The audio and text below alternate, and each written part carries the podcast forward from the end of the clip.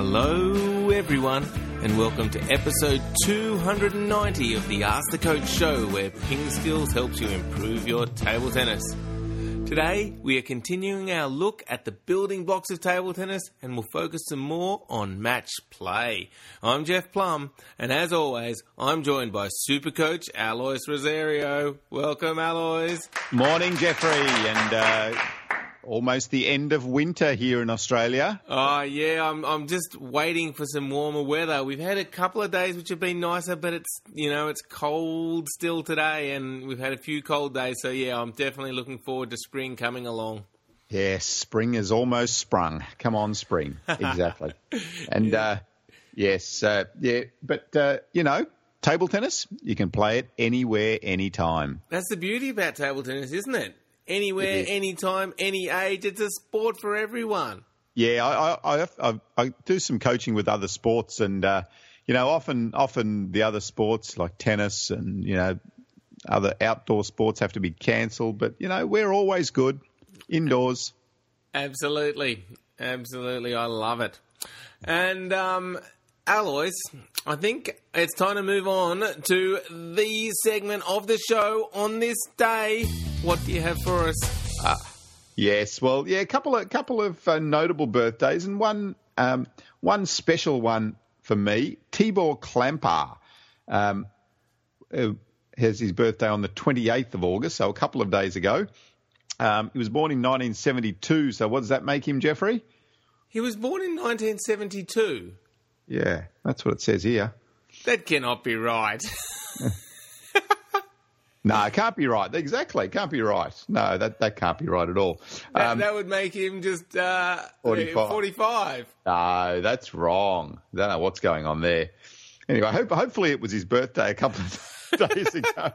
you, but it, this segment's in tatters, Alois. It, gives us a chance to talk about this, one of the great. Is, it, is this a, is this a different Tibor Klampar or is this?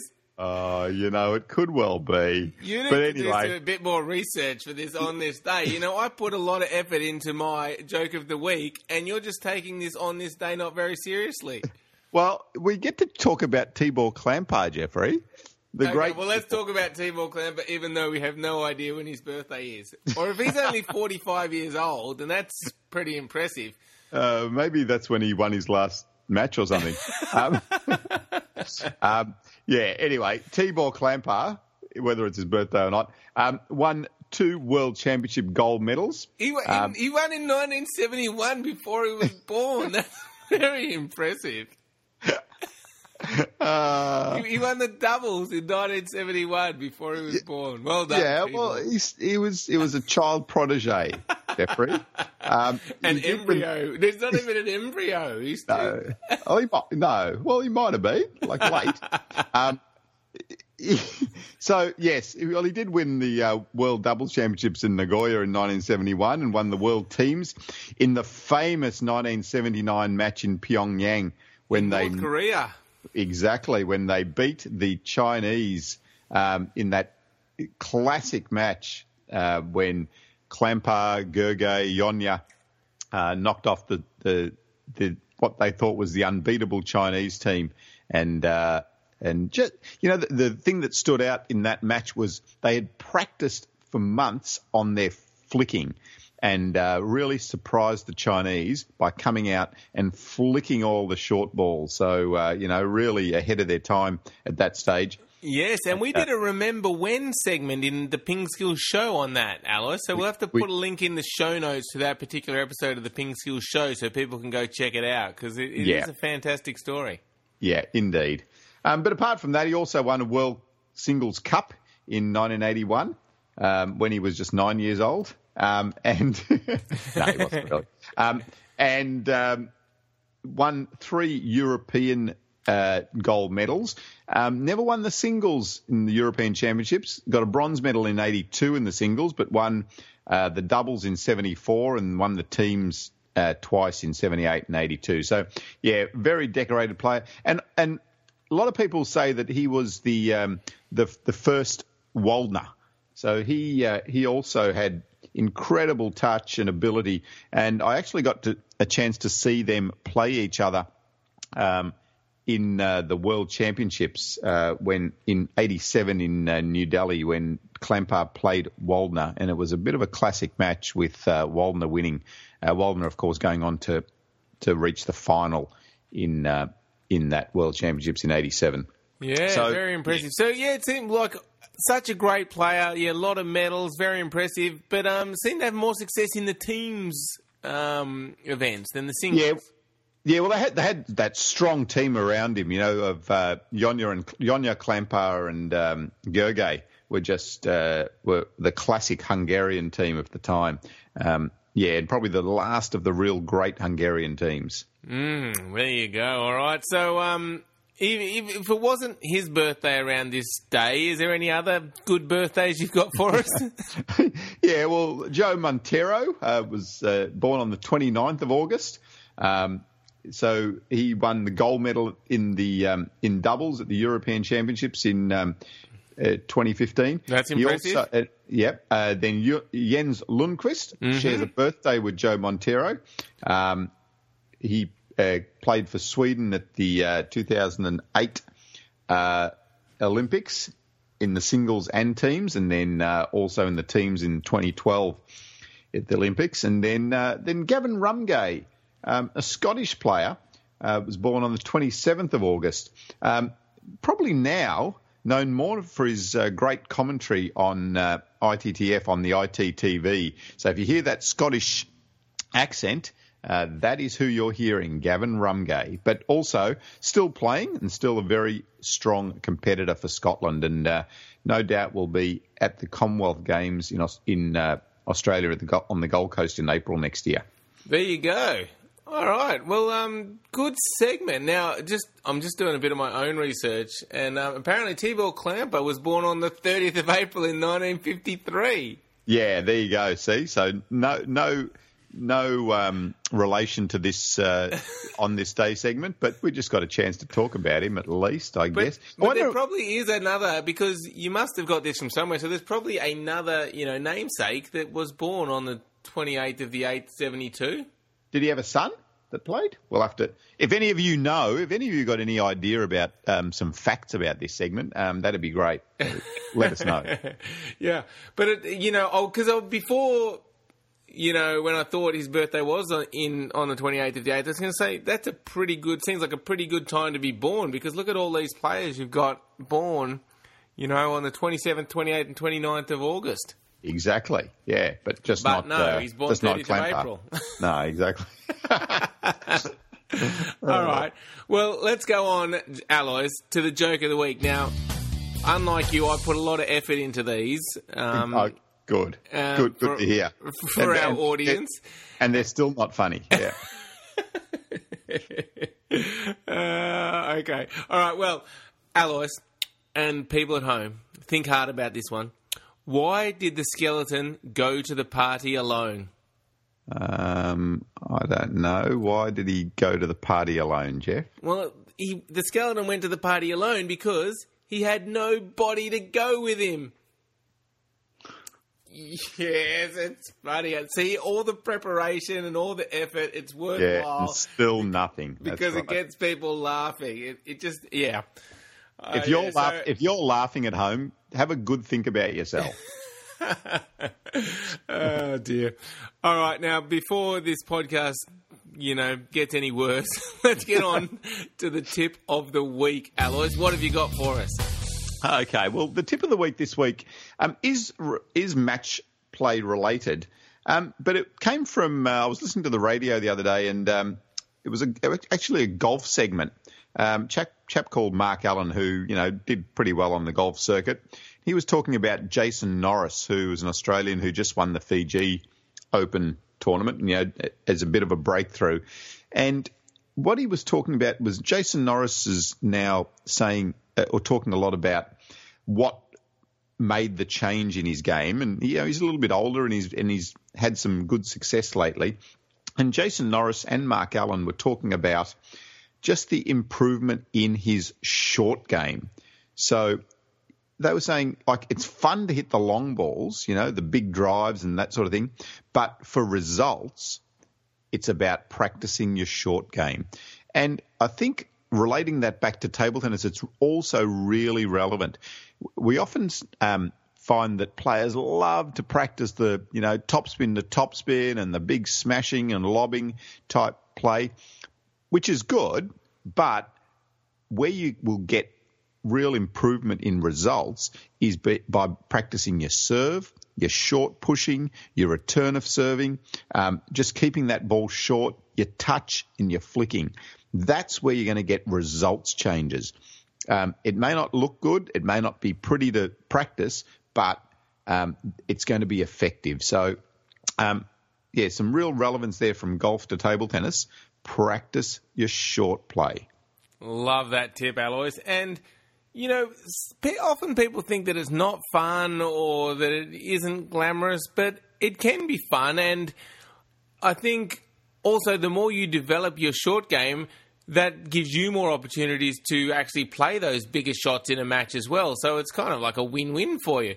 Um, and I guess this moves us on, Alois, to the drill of the week. How, how can we, you know, what can we do with to improve our short game in a drill related way?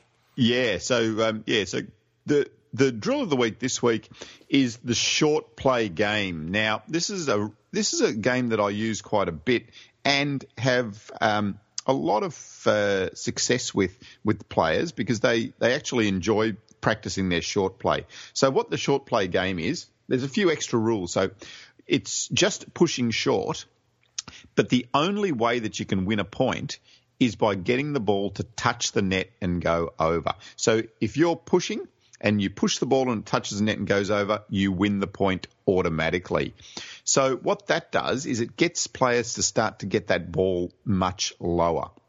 Then there are some progressions that you can also add to um, the short play game, and that is that um, because what tends to happen is that players then start to just lob the ball up really high and short, um, but we add in an extra rule where you're allowed to play one attacking shot. So we're playing short. We're doing these short pushes, if you can um, imagine that. And my opponent pushes the ball up really high. I'm allowed to smash that away. So if I smash it away, I win the point. But if I go for a smash or an attacking shot and my opponent gets the ball back on the table, they win the point automatically. So that just um, introduces um, a little bit of element of looking for that higher ball and also stops players from just lobbing the ball up high and keeping it short. Yeah, that's it is a really good game, Alois, and I think um, you know turning drills into games, especially if you're competitive, can be a really good way to you know enhance your focus and and get you to work on that skill with a bit more concentration. really works well. Yeah, and um, you know you can then think about some other extensions of that uh, g- game or drill that you can use, um, and you'll be able to start to find different ways that you can uh, make it even more fun. So, yeah, give the short play game a go this week as your drill of the week, and remember, short play will make the big changes to your results. Awesome. All right, great, great advice there. Okay, let's um, let's move on then to the tournament wrap. Now, there's uh, been the Czech Open's quite a big tournament, Alois. It's it's completed uh, over the weekend, and some very interesting results. Yeah. So in the women's singles. Um, yeah, uh, if we remember back to the previous time, it was the Bulgarian Open. I can't remember what it was last week. Yep. Um, it was so far far away. Um, the um, the Japanese women filled all 16 places in the last 16. Um, so, you know, which was just an absolutely monumental um, result. And, you know, I think uh, we do need to check those record books to see if that is a first. But, um, but in the Czech Open, uh, we ended up having three Japanese players in the last semi in the in the four, last four in the semi-finals. So again, that's a pretty strong effort by the Japanese um, team. So at the top uh, of the draw, we had Ishikawa playing uh, Hamamoto uh, from Japan. And in the bottom half, we had Mima Ito playing Han Ying from Germany. Um, and the semis went to Ishikawa and Mima Ito. So both players in the final, again from Japan. And this time, Mima Ito getting up in a bit of a surprise result um, winning 4 1 against Ishikawa. So Ishikawa definitely the favourite there. Um, but Mima Ito had a had a day out and had a good tournament. And you know, we uh, we've been singing her praises for a long time, and there's always this settle in period for a young player. You know, they they come up, they they do so well. Um, everyone's talking about them, and then there's often just that little bit of a period where there's a there's a downturn or a plateau. You know, maybe this is the start of the next little surge for Mima Ito. So, uh, so well done, Mima Ito, winning the Czech Open women's singles. Yeah, because yeah, she like you said, she sort of stormed onto the scene, and then it's not like she's had bad results. She still had good results, but um, you know, yeah, this is this is just another step forward. Absolutely, and uh, you know, on talking about young up up and coming players, men's singles. Well, you know, we we keep being amazed by it, but Harimoto won the men's singles, the youngest player to win the men's singles. I think he's 14 years old and, you know, something, something days. Um, it's just incredible. And he knocked off Timo Boll in the final. You know, you, you'd think, well, you know, the experience of Boll might just get him over the line. Um, and, uh, and you'd be, you, you wouldn't be silly to think it, but boy, Harimoto came back and won the match 4 2. So he was down um, two games to one. So Boll, uh, Boll won the uh, second and third games 11 4, 11 8. Uh, but then uh, Harimoto uh, came back and won the last three to have a 4 2 victory.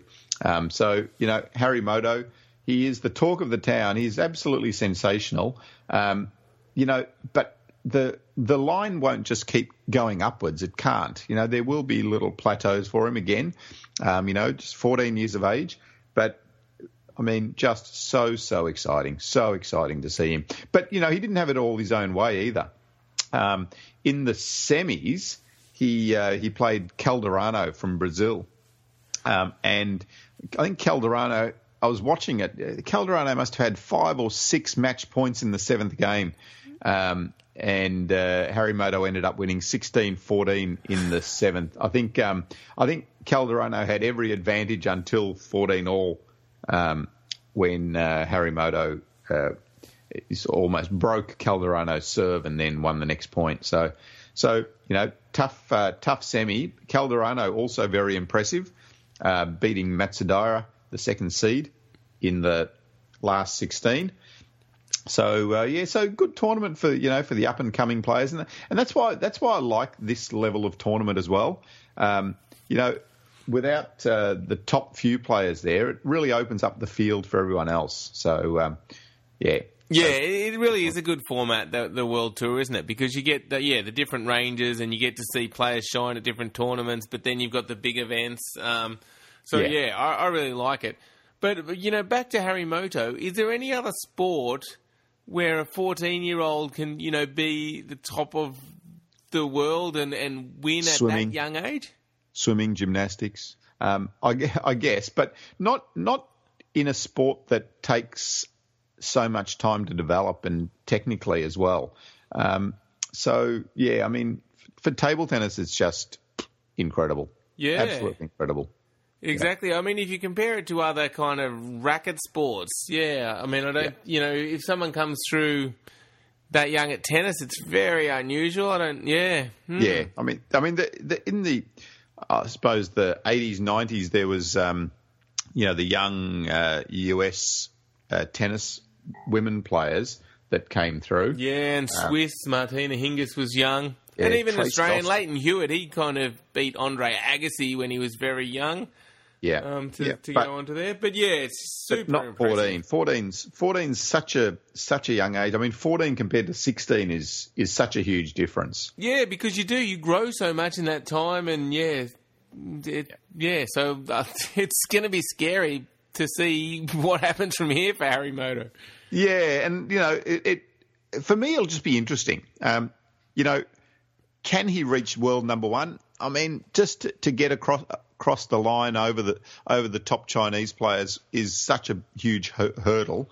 Um, I mean, if anyone's going to do it, he's going to do it. You'd think, but um, yeah, I mean, as we always talk about, progress is not linear, though. You know, so mm. there will be bumps along the way, and it's how well um, Harimoto can ride those bumps, and you know the team around him that um, that keep him going through those uh, through those times as well.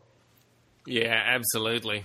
And I have to say, he, um, I had a little bit to do with at the Australian Open, and he just seems like a very down to earth young man that um, you know has his head um, screwed on um, very well. So you know, be, be be good to see. Yes, it will indeed.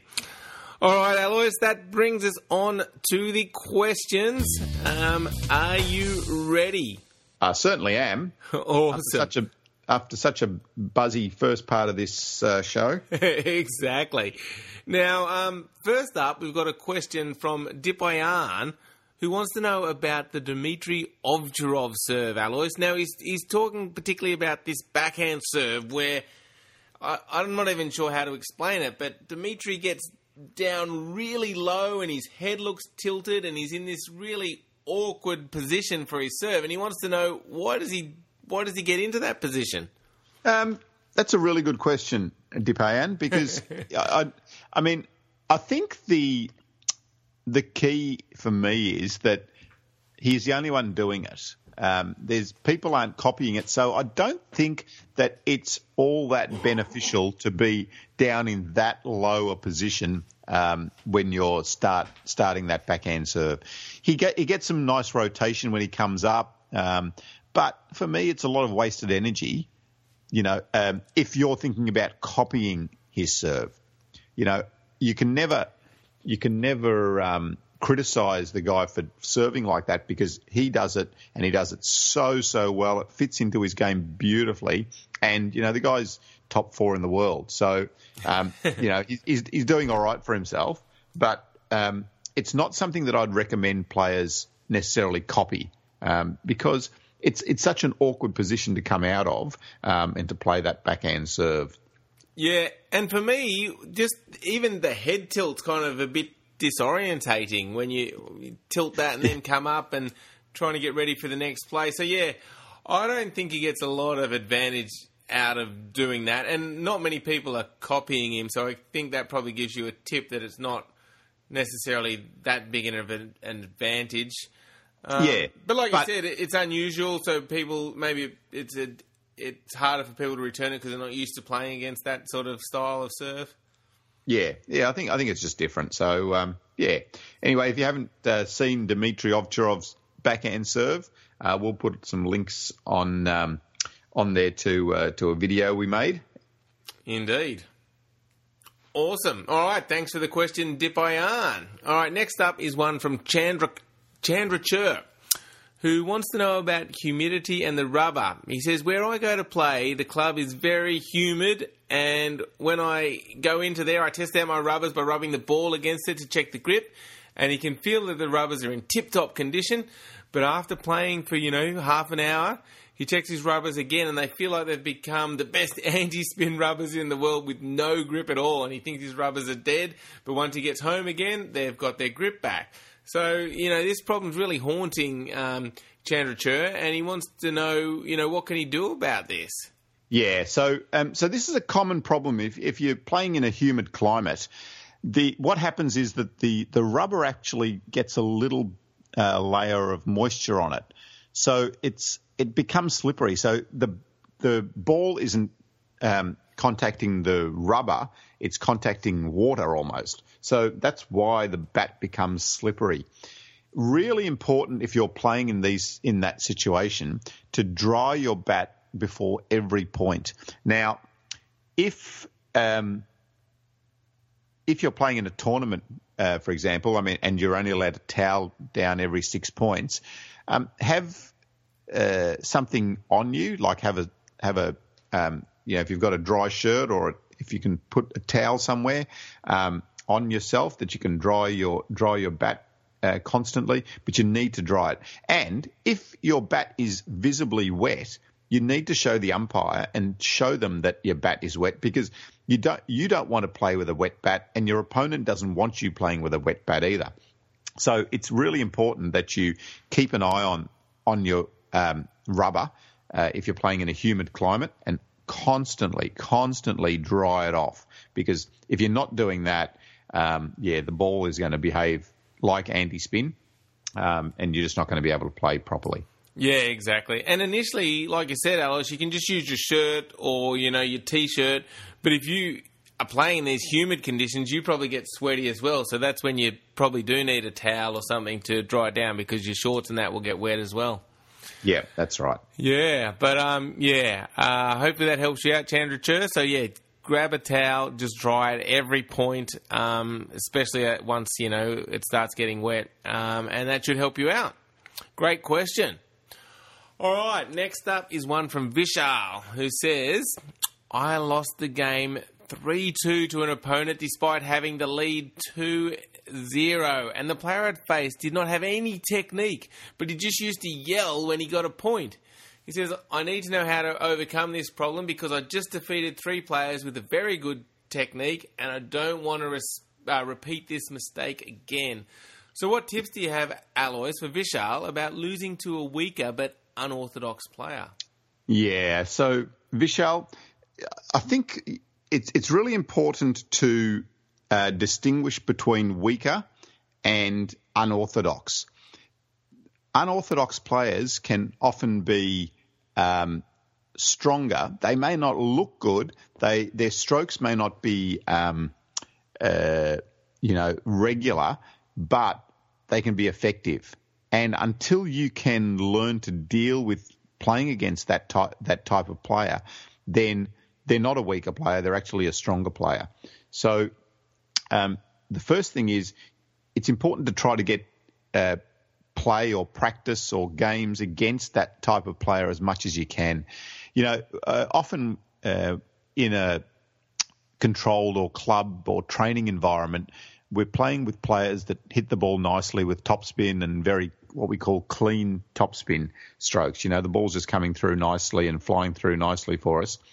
So as soon as we come up against a player that plays with you know some side spin or their bat's a bit um, funny and you know reverses the spin or whatever that whatever it is, um, it's difficult to adjust and and and they're, they're shots that you haven't learned to deal with. So it's important that you learn to deal with that type of shot. When you do, then you're going to be able to overpower them. But until you do, you're you're not going to be able to beat that level of player or that type of player. So, um, yeah, the, the first thing is to, I suppose, accept that what they're doing is something that you need to improve against, um, and then practice against that style as much as you can, um, and then go on and um, you know uh, work it work it tactically how to beat them as well.